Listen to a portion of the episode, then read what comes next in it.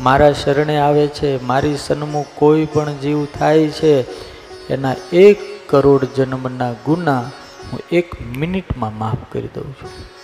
હા.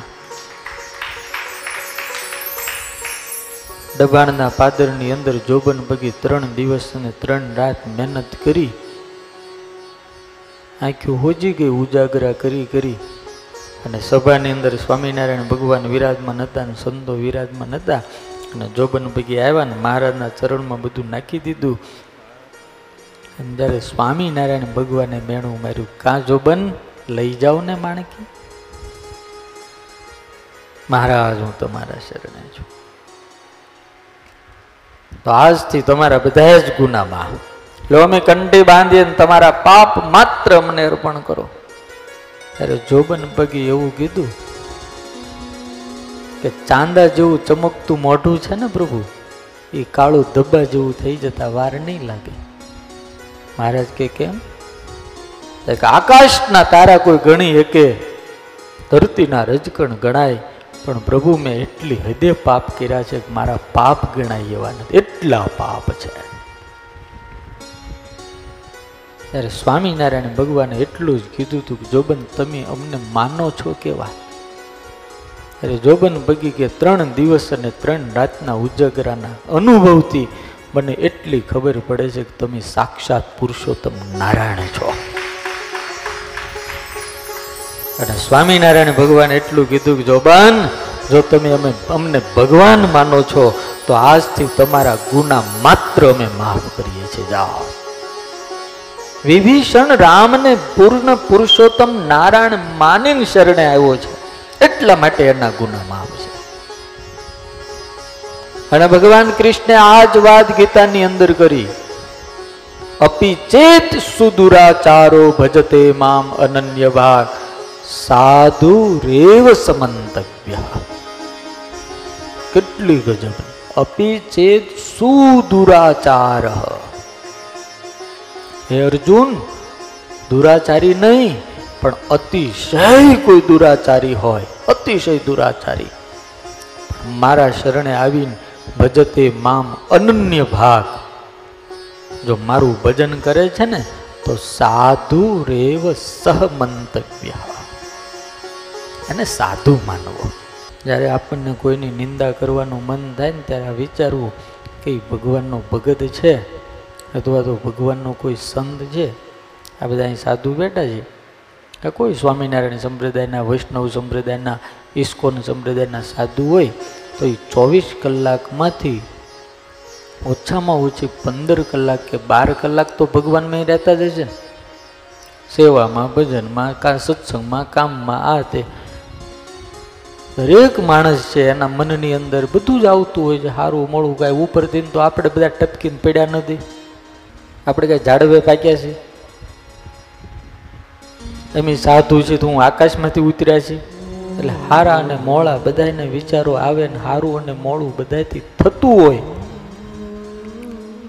પણ એનો એ મતલબ નથી કે ભગવાન એને એના ઘરમાંથી કાઢી મૂકે છે. હા. એને ખબર છે. આ તો થયું છે કેવું? આપણે બધા જજ થઈ ગયા. આપણે જજ થઈ ગયા. કે આને આવો દંડ દેવો જ પડે. એટલે એ ઠાકુરજીને સોંપી દે એનો છોકરો છે એ દંડ દે. અહીંયા ભગવાન કેટલી મસ્ત વાત કરે. કોટી વિપ્ર બદલા કહે કરોડ બ્રાહ્મણોનો વધ કર્યો હોય, ગુરુ સ્ત્રીનો સંગ કર્યો હોય, ગૌ હત્યા કરી હોય, માંસ ભક્ષણ કર્યું હોય, એને દારૂ પીતો હોય. પણ મારા શરણે હે અર્જુન આવે છે ને એક મિનિટમાં હું બધું જ માફ કરી દઉં છું. માત્ર શરણે આવે એટલી વાર છે. દુર્યોધને મરતા મરતા એક વાત કરી. આમ તમે જુઓ ને, ગઈકાલે હું વાંચતો હતો કે મેં સાંભળ્યું, ગાંધારી અને કુંતાજી બંનેની આમ તુલના કરીએ ને, તો કુંતાજી કરતા ગાંધારી મોટી સતી છે. કુંતાજી કરતા ગાંધારી તપમાં મોટી છે. સમજો આવો કારણ કે કુંતાજીને તો કુવારા પણ દીકરાનો જન્મ થયો છે.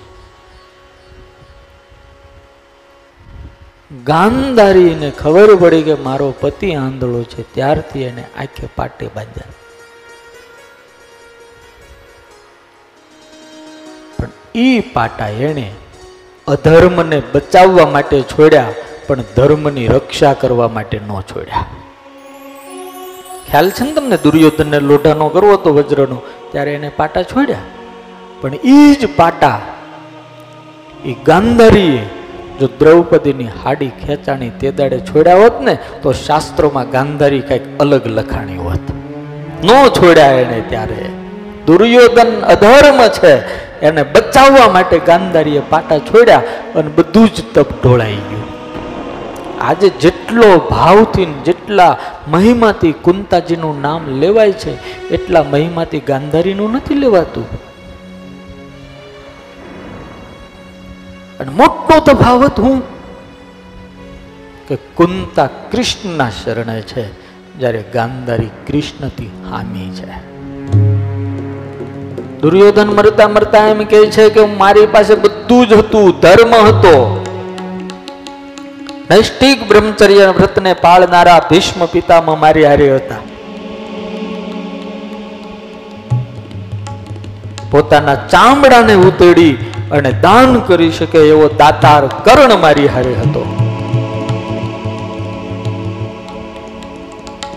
પોતાના બ્રહ્મની અંદર સ્થિત રહેનારા કુ મારા ગુરુ એવા દ્રોણાચાર્ય મારી સાથે હતા. તપસ્વીની મારી માં ગાંધારી મારી સાથે હતી. શું મારી હારે નહોતું? કુળ ગુરુ મારી હારે હતા. ધર્મ, બ્રહ્મચર્ય, દાન, ધર્મ બધું જ મારી હારે હતું. તપી મેરા પરાજય ક્યું હુઆ? અને કોઈ જવાબ આપ્યો, દુર્યોધન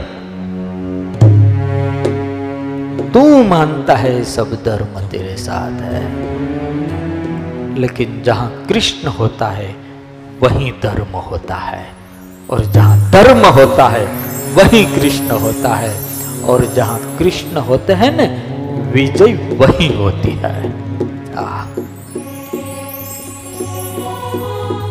તમે જુઓ પણ એ પાંચે પાંચ જણાએ ઠાકોરજીને હારે રાખ્યા હતા ને એટલે મહાન ગણાણા, ધર્મવાન ગણાણા. કે જહાં કૃષ્ણ હોતે હે ને વહી ધર્મ. અને આ બધા હારા હારા હતા. ભીષ્મ દાદા નિષ્ઠિક બ્રહ્મચારી હતા. ભગવાન હામાં થયા. દ્રોણાચાર્ય ભગવાન હામાં થયા. કર્ણ ભગવાન હામો થયો. ગાંધારી ભગવાન હામી થઈ. શાસ્ત્રોની અંદર એને હારા નથી કહેવાના. કઈ કઈ ભગવાનની માં છે, પણ ભગવાન હામી થઈ. તો આજે પોતાની દીકરીનું કોઈ કઈ કઈ નામ પાડે? કોઈએ મંત્રા પાડ્યું? નગર કઈ કઈ નામ સારું છે જોવો ભાઈ. બોલવામાં લાગે રૂપાળું કઈ કઈ. પણ રાખે કોઈ? કોઈ નો રાખે. કારણ? કારણ માત્ર એક એ ભગવાન હામી થઈ. બીજું કોઈ કારણ નથી.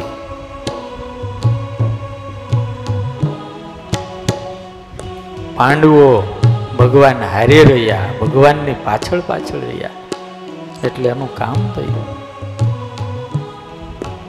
વિભીષણ આમ જો તો કુલથી વિપરીત થઈ ભગવાનના શરણે આવ્યો છે. ઘણા તેને કુલ ખાતી ગઈ. છે